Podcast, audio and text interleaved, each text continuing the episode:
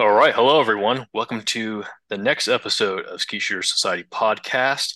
This one has been a long time coming. We've been absent for most of July, uh, just busy, busy. Um, this week especially, we were planning on recording earlier, but it seems like we've had delay after delay, um, whether it's equipment breaking or one of us busy with work, or Victoria, I believe you had an interesting story about people getting lost in a canyon in Arizona.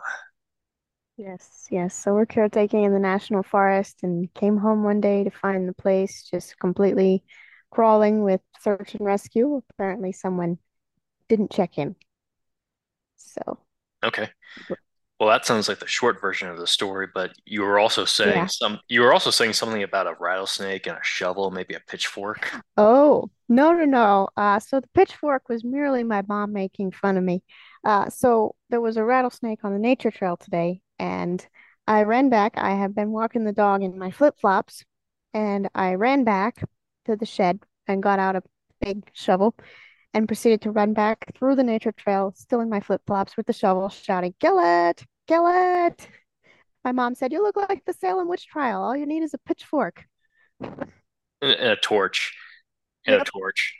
Mm-hmm. Uh, it's funny. You were you were screaming out there. Do rattlesnakes respond like bears? Because I know when you're walking through the woods, um, if you don't want to get bear attacked, you're supposed to make a lot of noise, maybe carry a can of bear mace. So uh, this one was just laying there in the middle of the trail. Okay. Yeah, yeah. It's funny. I saw a rattlesnake um, just over a month ago.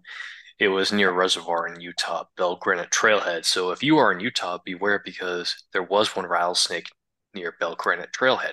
So anyway, speaking of snakes, let's talk about Station four, because this can this particular station can make a lot of people nervous. So with that being said, we will be covering both the high house and the low house, some commonalities between the both, but we will mention some distinctions between the two. Talk to us about how the N S S A would recommend someone stand, hold, look, look, and shoot Station four, high and low. Right. So the fundamentals say that if you're a right-handed shooter, you're going to get up on the station. Belly button is going to go in the low house window. If you're a left-handed shooter, you're going to do the opposite. Going to get on the station, belly button in the high house window. If you're shooting high four, you are going to hold a third of the way out along the flight path. That means twenty-one feet out from the window, uh, and you're going to look halfway back, and that does apply to both sides.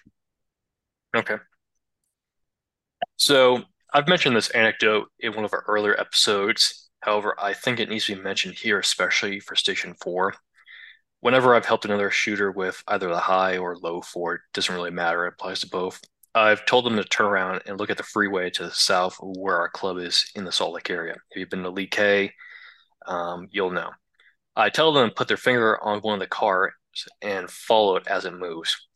Now, these vehicles are going about seventy miles per hour, but they're uh, a few hundred yards in the distance. So anyway, they'll put their finger on one of the cars and they'll slowly track it. Seconds later, their hand has only moved a few inches at most, and I'll stop them and I'll tell them that the cars out there are going at least sixty-five, probably more. However, their hand, their finger has barely moved at all. And I'll pause for a second and ask them, why is that? It's because of the distance. It's because of where you are relative to your target, quote unquote. Uh, because of the large distance between them and the vehicles that they're putting their finger on, they did not need to move very much to establish and maintain synchronization. So you may ask yourself, how does this apply to shooting clay targets on a skeet field on Station four? Well, same thing, because of your distance to that target, it does not require hardly any eye movement, gun movement, body movement in, in order to get out in front, stay in front, match gun speed to target speed, and break the target. So this is all true. Um, big thing that we see people doing, and I know Matt wants to talk about this a good bit. Uh, so a big thing that we see people doing on Station four, on any station really, but it's really easy to tell that you're doing it on Station four, is jumping out ahead of the target. So as Matt mentioned, those targets, you're going to be moving pretty slow to kind of just stay out in front of it. You get your sustained lead. You take off when you get that flash. You lock onto the target. You pull the trigger. You're going to see that your gun hasn't really moved a whole lot uh, in the space that you need to do that. But a lot of times people, they're so, you know, worried. They've been on station two. They've been on station three. They've seen how fast that high house is. And so they're ready. They're tense and all their muscles are tight and they're holding that gun and they see that flash and they throw the gun. Well, now you're, you know, seven or eight feet out in front of it. You got to slam on the brakes.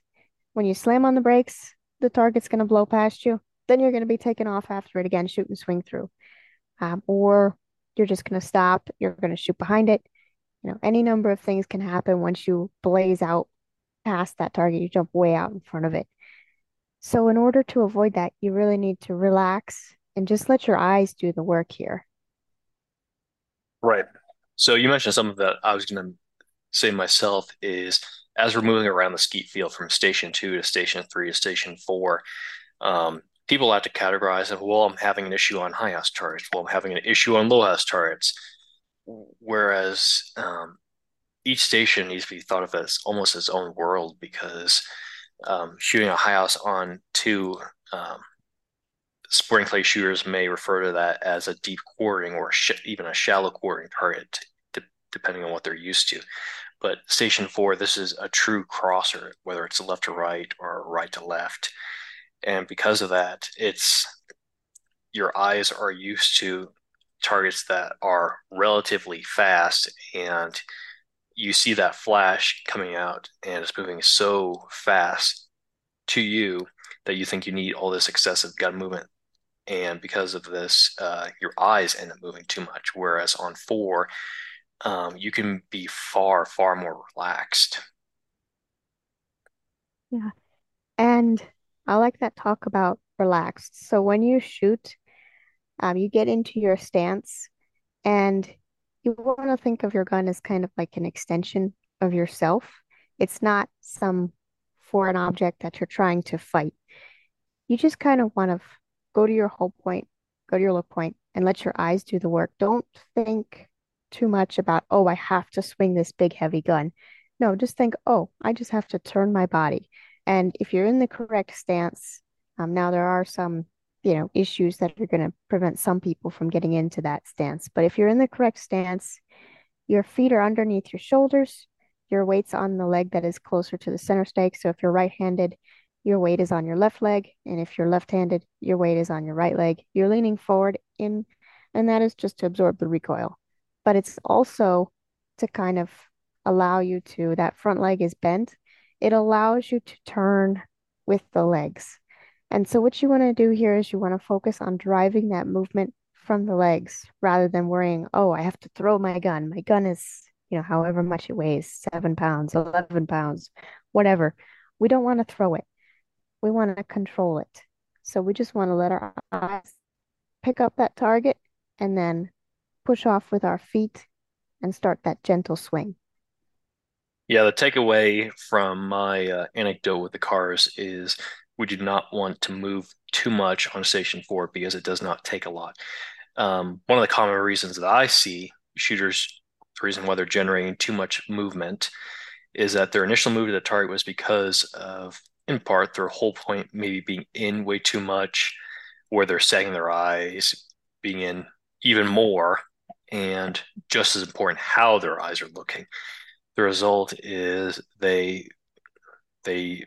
have the need to move much more compared to a shooter whose whole point is maybe one third of the way out from the, from the high house or the low house, with their eyes maybe halfway back, three quarters way back, looking in a more relaxed, uh, a soft focus. And if you are like out there and you're practicing with a bunch of different people, you're going to get a lot of tips. And a lot of times, if you're shooting that target too late, people who they're just not paying attention or they don't know enough about the sport, uh, they're going to tell you to move your hold point or your look point closer to the house. And it's going to be like, oh, keep moving in, keep moving in. well, that can actually hurt you more than it can help you. Sometimes moving out or just changing your look point, sometimes that is the best thing to do rather than getting closer and closer and closer. Because if that target is getting past you, it could mean that you're looking too close. And so that target is getting past your eyes. So therefore, if it gets past your eyes, it's going to get past your barrel. Yeah, a common saying, if you want to shoot the target, quote unquote, faster, well, move your gun closer to the house, move your eyes closer to the house. Well, by the time you uh, see the target, your brain realizes that the target is well past your gun. Your gun starts out well behind. So what do you need to comp to do to compensate for this? You need to swing through, maybe pull away from it. And because of that, you end up breaking the target far later, maybe sometimes even past the center stake. Well, if you do that, it's going to doom you for doubles. And it's not only that, it's going to be incredibly inconsistent for you to break that target, especially if you shoot competitively and shoot with lower gauges. Um, the odds of you getting consistent breaks, good solid breaks, putting in the middle of your pattern is pretty low. Mm-hmm.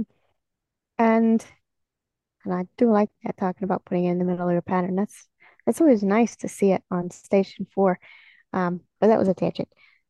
So what I do want to kind of add on here is we haven't really talked about height. So N S S A standards tell you to hold. So both high and low N S S A standards say the same thing. Hold at the bottom of the window. My issue with that on station four is that, especially the low house, I mean, the high house, you can kind of cheat up.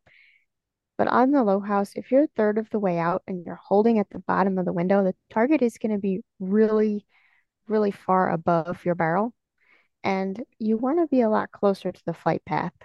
So I always say to cheat up a little bit. Come at least to the top of the window on the low house. Uh, you might be able to cheat up on the high house depending on how the targets are set. If they're high targets, yeah, move your whole point up, obviously. Um, but if they're flat, keep them down, obviously. But definitely on that low house, most of the time, cheat up to the top of the window.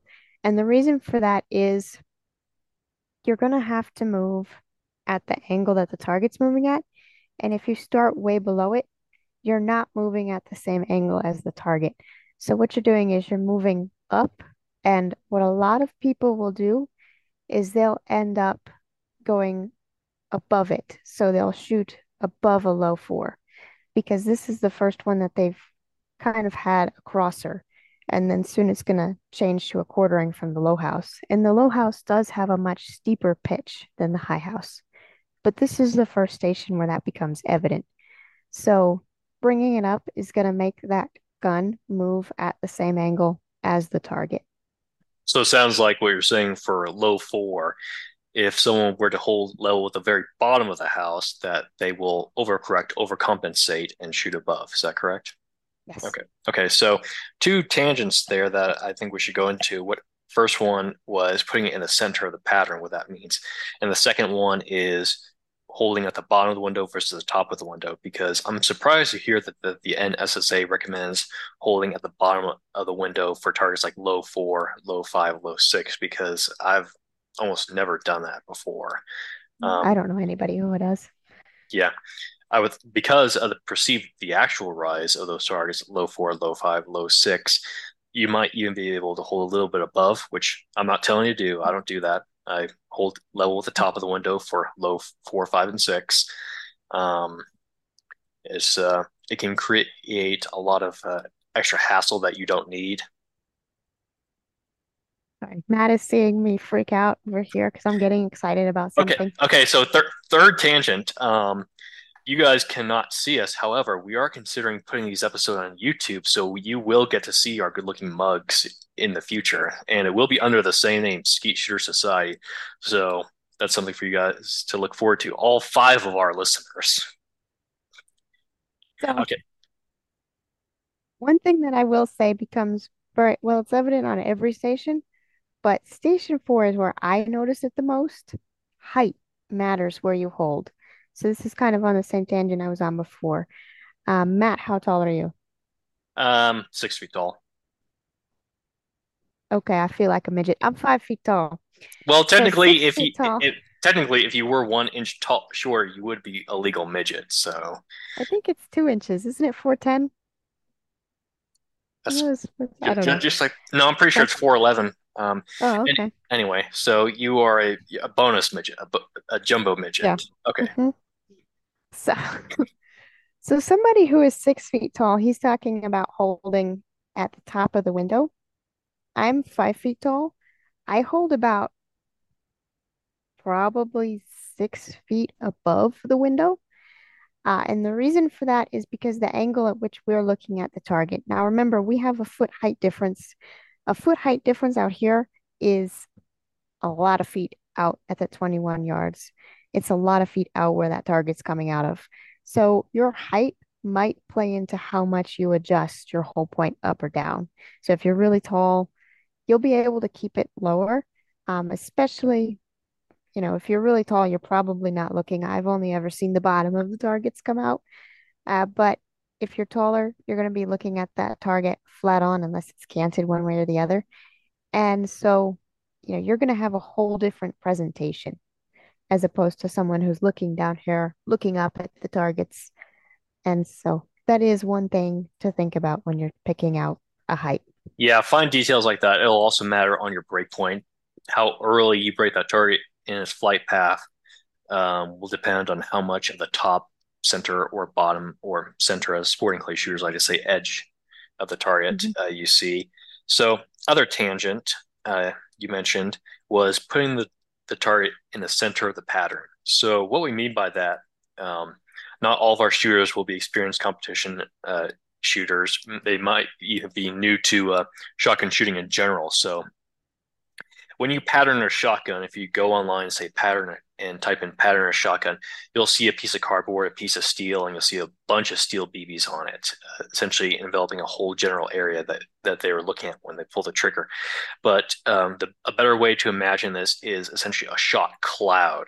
So a cloud is three-dimensional. It's not a perfect uh, oval sphere, um, uh, but it has a left side, a right side, a center, but it's also three-dimensional. So there's a front end and a tail end. What we're talking about putting the clay target in the center is when we have gotten a good initial move, good look at the target, we've matched gun speed with target speed, getting the gun moving at the exact same speed of that target. Um, that means that we are putting it not on the tail end or the front end where you just chip it and break into a few pieces like people do with their heavy twelve gauge shells and they wonder why they barely break it. We're putting it in the very center of the pattern where, because we've perfectly synchronized that movement with that target, uh, it doesn't matter if we're shooting one and an eighth ounce twelve gauge shells, seven and eighth ounce twenty gauge shells, or even half ounce four ten shells. You can smoke a target on station four regardless of your load size if you perfectly synchronize it. Now, Victoria's giving me all sorts of hand signals that I can tell she really wants to talk, so this is your amateur class in ballistics. So now back to Victoria. Actually, we're still talking ballistics here. If you're not sure what a shot string looks like, because what he's describing, that cloud, is something that we call a shot string. Yeah. Uh, and if if you are interested in learning more about that, go onto YouTube and look for shot strings on there, and you will see a lot of cool things. Um, there's one guy who shoots a big tub of Jello, and it actually frizzes the B Bs, and it actually shows what that shot string looks like. Uh, and then there's another guy who is shooting a lake. So a lot of people are like, oh, the faster you swing the gun, the longer your shot string is going to be, the wider your pattern. Uh, yeah, that's a myth. And the no. one guy who shoots the lake, he proves that. Yeah, that's uh, Gil Ash at O S P Shoots yeah, yeah, School. Yeah. yeah, not sponsored or anything, but uh, whipping the gun will not spread or open up your pattern whatsoever. Believe me, the shells where you're shooting, even if you're a budget reloader, present company included, um, no matter how slow or how fast you get load that shell, you will not be able to spread it with your mere mortal movement. So, so anyway, those were uh, quite the tangents. Anything else you'd like to mention, Victoria? You, you're just as giddy as can be on this episode. Yeah, I like Station Four. This is my favorite station. Yeah, yeah, it's funny. I was. I, if uh, depending on the podcast app that you're listening to this on, I posted the thumbnail for our previous episode as a grumpy turtle. So I, I think I'm going to get a really happy interject turtle to for Victoria this time. So that works. Could have also been the sugar from the Coke I just drank. Okay. Well, if you're watching the video on on our yet to be released YouTube video in the future, uh, you'll notice Victoria just froze up for a little bit there. So if you had any words of wisdom, you might want to repeat them. No, I didn't say anything important. Okay. Okay.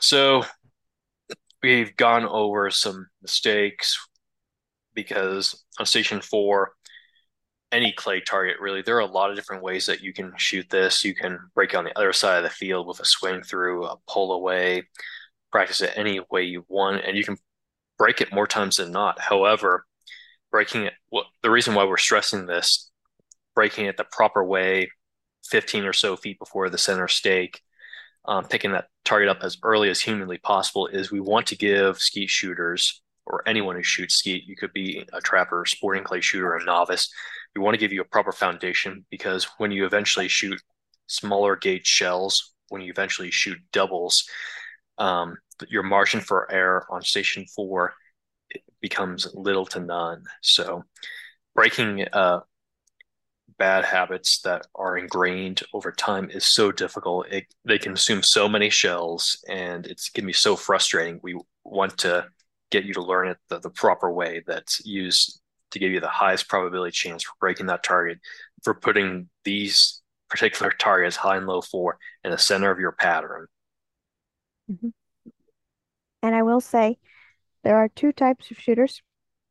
A lot of people, and I do this a little bit too, but a lot of people approach singles and doubles differently on three, four, and five. And if you do that, it's totally fine, but you are going to have to learn how to shoot doubles after you learn how to shoot singles. And so what Matt is advocating here is to learn to shoot singles like you're going to when you shoot doubles. And that just makes the learning process for when you do decide, hey, I want to shoot doubles on four, that just makes it so much faster. It makes it a lot easier because you already know how to break the first one, whether it be a high or a low. And then all you have to do is add the second one on. Yeah, we, we do not want you guys changing a whole point, changing a look point, just because you have to shoot a double on a particular station, especially on three, four, and five.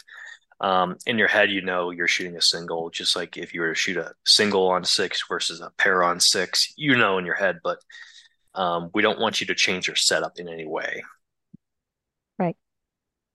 And the one thing I will say is, we've all done this, um, but if you are shooting doubles and you forget that you're shooting doubles, it's a whole lot easier to correct if you shoot the first target the same way. Um, otherwise, you know, if your stance is different, you're going to be like, oh, crap, I can't turn my gun around. I can't reach that far over to shoot the second one. Uh, if your whole point is different, you might not change your whole point. First one in the right spot. So it's really just a whole lot easier, you know, whether you forget or you remember every time.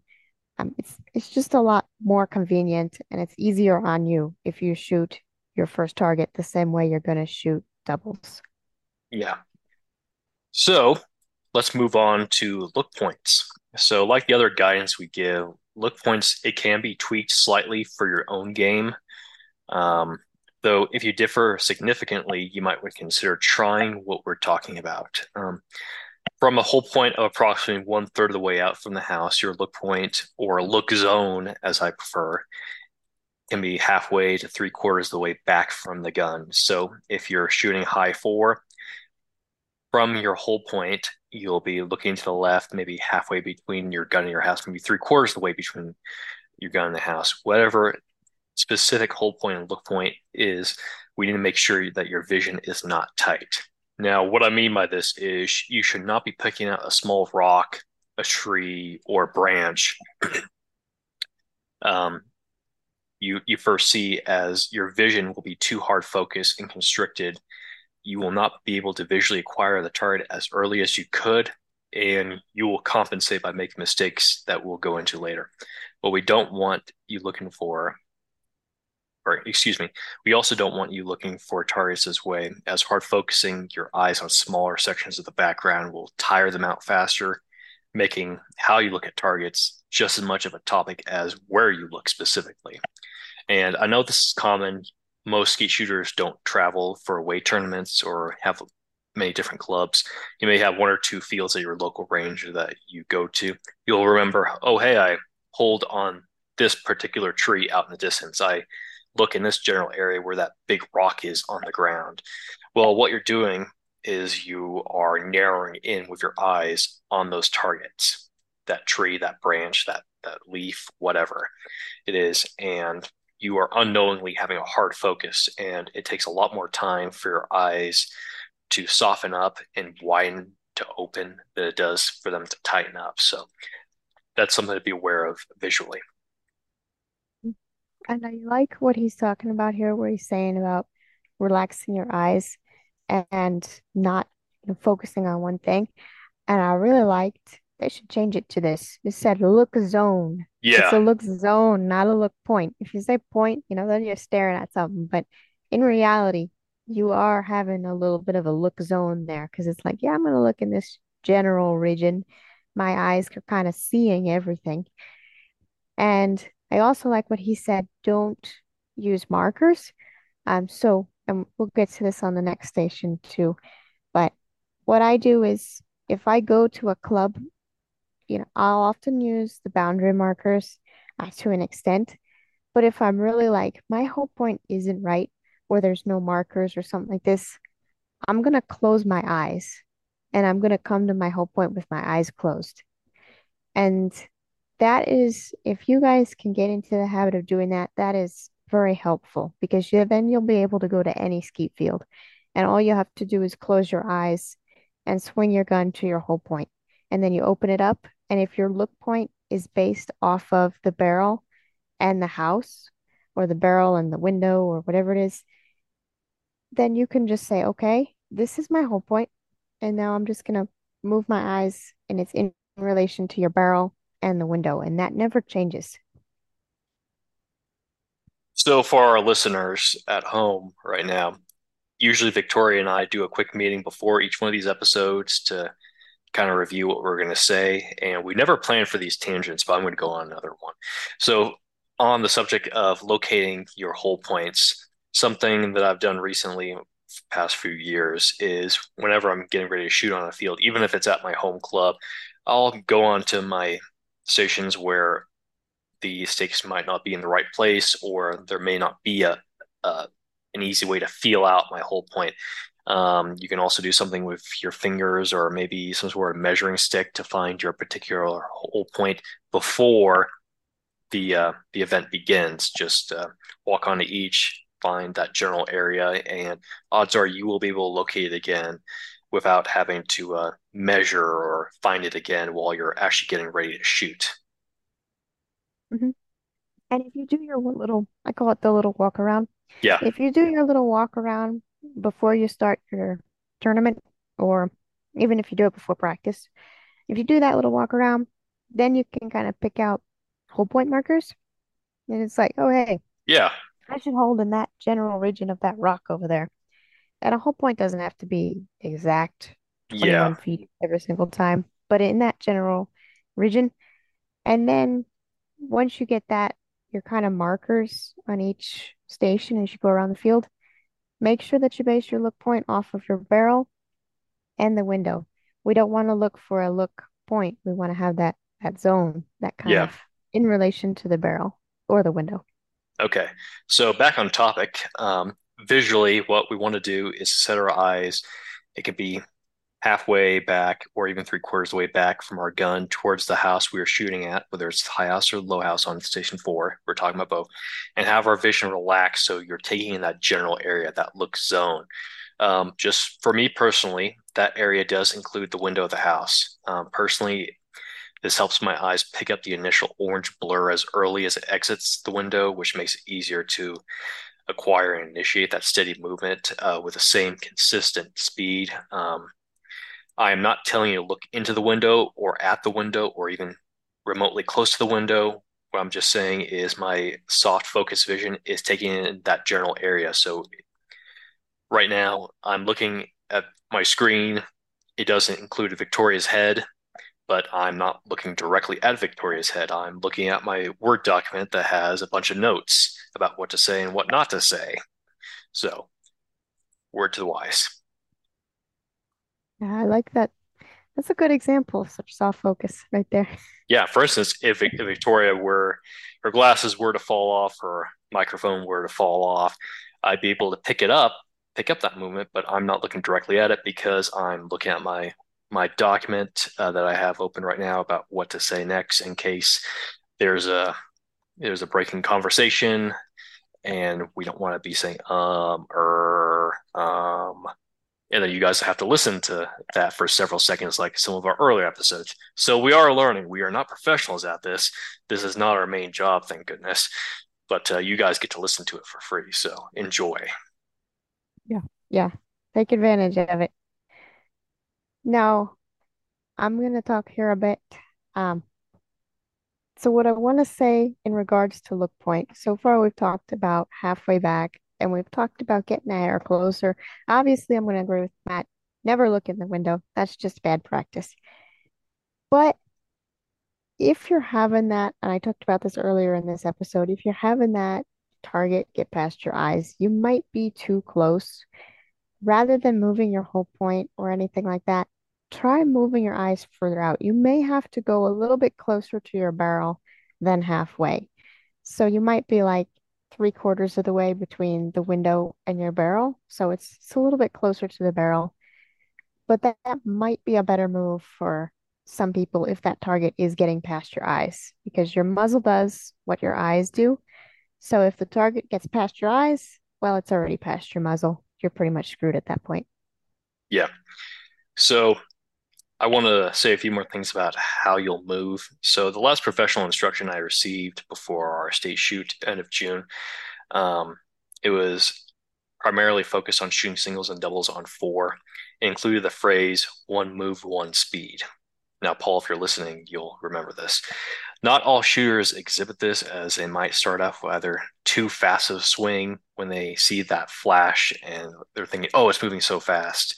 I need to ramp up my gun speed, and then they'll eventually slow down when they unwittingly realize they're way too out in front, and then they pull the trigger and it's a miss behind. Then people will say, oh, you missed behind, and people think, oh, I need to move even more. Well, that advice is as incorrect as as can be.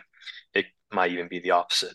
But because high and low four require so little perceived visual, bodily, and gun movement relative to other targets, because of our distance, our physical distance on the field relative to these targets, having a proper, consistent move at the one same consistent speed can be difficult, but it is needed to make these targets so easy. And the best way that I've found to achieve that is to just relax. Just remember, it's just any other target.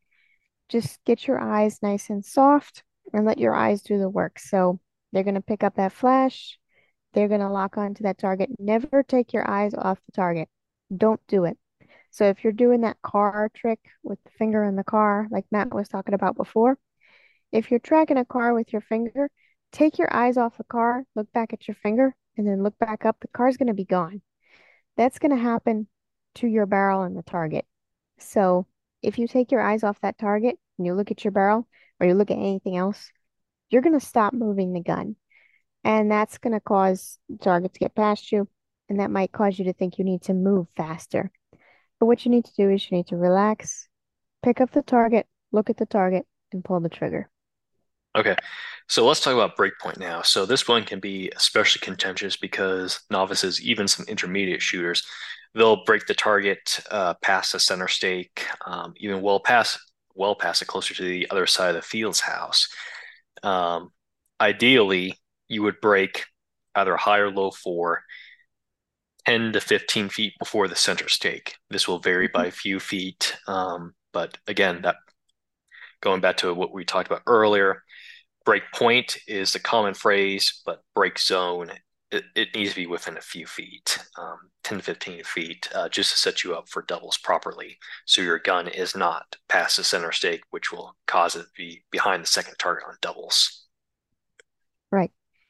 And I will add, we're intending this podcast for people who kind of want to get into tournaments. So if you're getting into a tournament, you're going to want to take this advice. You're going to want to break it sooner, that ten to fifteen feet before the center stake. If you never, ever intend to compete and you never, ever intend to shoot doubles, and you're just like, I don't know, I stumbled across this podcast, you know, somehow, or this YouTube video somehow, and you're like, I'm just watching it for fun, maybe it can help me shoot better. Um, if you cannot, a lot of people who just shoot recreationally, they never get to that ten to fifteen feet before the center stake. And if you are breaking it five feet before the center stake or over the center stake, that's fine if you want to stay there. Um, it is it, when you want to start shooting doubles and you want that consistent game and you want to get even better, you want to get up into that tournament uh, kind of zone, that's when you need, really need to start doing at least ten to fifteen feet before the center stake. Yeah, so what will happen if you do intend to shoot doubles on station four and you uh, make any of these mistakes that we've mentioned?